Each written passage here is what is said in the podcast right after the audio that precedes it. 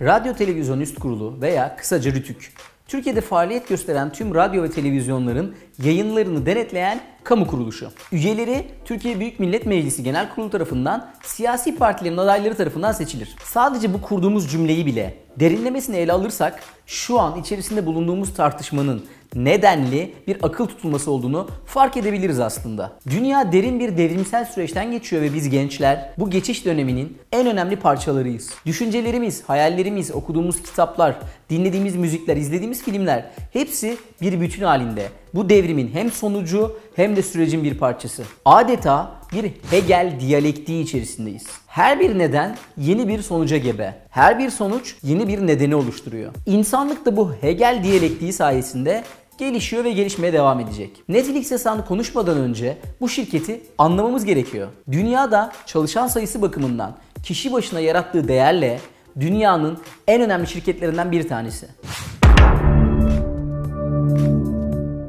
Bugün Koç'u, Sabancı'yı, Türk Hava Yolları'nı alt alta toplarsanız bile bir Netflix etmiyor. Ve bu şirketin kurucusu Reed Hastings'in bir ofisi bile yok. Kendisini dijital göçmen olarak tanımlıyor ve bütün işlerini cep telefonundan yönetebiliyorum diyor. Ortalama 100 bin TL cirosu olan adamların korkunç mobilyalarla genel müdür odaları inşa ettiği bu ülkede Netflix'i anlamadan yasağını tartışmamız abesle iştigal. Independent Türkçe için Netflix'in gizli planı diye bir dosya haber hazırlamıştım. Linkini de aşağıya da bırakacağım. Mutlaka okumalısınız. O yazıda demiştim ki Amerikalı ünlü yatırımcı Jim Cramer şu anda dünyada yapay zekadan en iyi Netflix'in istifade ettiğini belirtiyor. Netflix insanların izledikleri dizi ve filmlerde sevdikleri unsurları analiz ederek buna uygun önerilerde bulunuyor. Şirket derin öğrenme ve yapay zeka teknolojileriyle insan beyninin nasıl çalıştığını çözmeye çalışıyor. Netflix'e göre her kullanıcı için mümkün olan en üst seviyede kişiselleştirilmiş bir deneyim söz konusu. Hatta öyle ki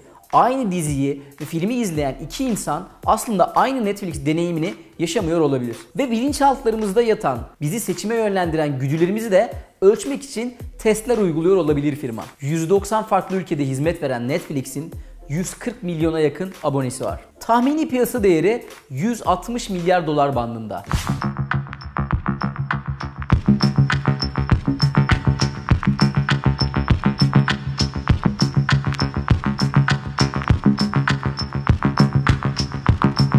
Netflix aslında sadece yapay zekayı muhteşem bir şekilde kullanmıyor. Netflix'in yönetim şeklinin satır aralarında daldığınızda çok daha derin bir şeyle karşı karşıya kalıyorsunuz. Ne mi o? Amerikalılar, İngilizler, Ruslar, Türkler, Japonlar, Çinliler veya gelişmekte olan ülkelerde yaşayanlar artık kendilerini öğretilen tarihin, devlet politikalarının ve toplumların onlara biçtikleri rollerin de dışında varlıklarını sürdürüyorlar.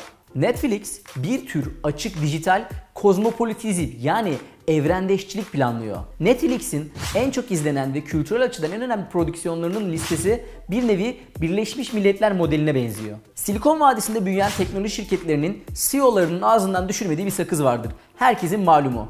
Gezegeni daha iyi bir yer yapmak için çalışıyoruz. Daha önce de belirttim. Trump'ın seçimlerini nasıl kazandığını Mark Zuckerberg'e, toplumların nasıl bir öfke sarmalı içerisinde trollerle mücadele ettiğini de Jack Dorsey'e sorabiliriz aslında. Gezegen yaptıklarınızdan dolayı ne halde? Bir teknoloji şirketi dünyayı daha da yakınlaştırmak istiyor mu? Sosyal ağların dünya genelinde yanlış bilgilendirme ve popülist tutku yaratmaya yardımcı olduğundan zerre şüphemiz yok artık. Reklamlardan değil de abonelikten para kazanan Netflix'in ayrıldığı nokta ise tam olarak burası belki de. Gezegeni daha iyi bir yer yapmak için çalışıyoruz demiyorlar. Hatta açık açık bizim rakibimiz insanların uykusu diyerek de gayet şeffaf bir politika izlediklerini haykırıyorlar. Birbirlerinden uzaklaştıkça popülist demagogların kucağına düşen insanlara bak Koreli'ye ne kadar da benzer bir hikayem var demek istiyor. Bir Türk'ün evlilik çağına gelmiş kızıyla olan babalık ilişkisini New York'a izletmenin derdinde.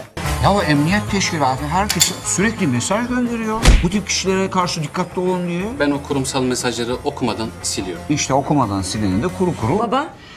Silkelerler yavrum. Silkelemişler.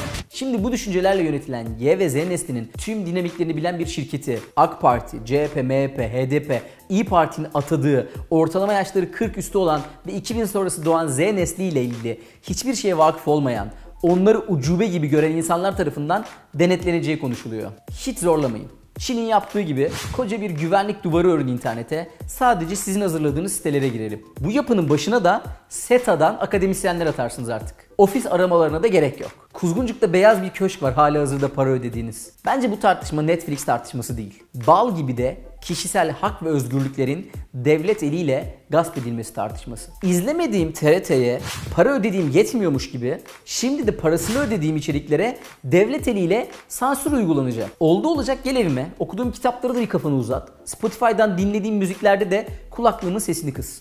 Yeni yeni siyasi partiler kuruluyor. Ve mevcut partiler de kendilerini nasıl yenileyebiliriz derdindeler.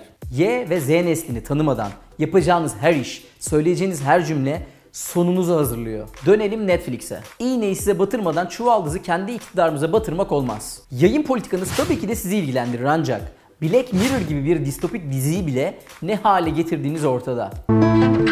Rewatch your memories again and again and again. With the new memory grain implanted, you can record everything you see and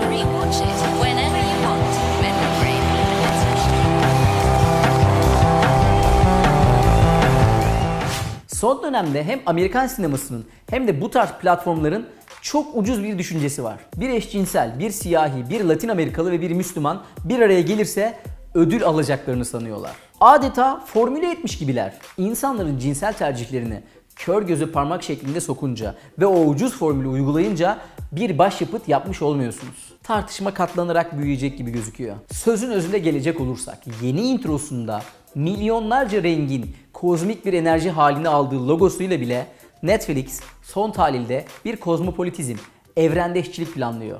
Ama bu kazaları da neden olmuyor değil. Ulus devlet mantığıyla hareket eden, çiçekli bahçeleri tek tipleştiren ülkelerin o introyu anlamaları çok da olası görünmüyor zaten.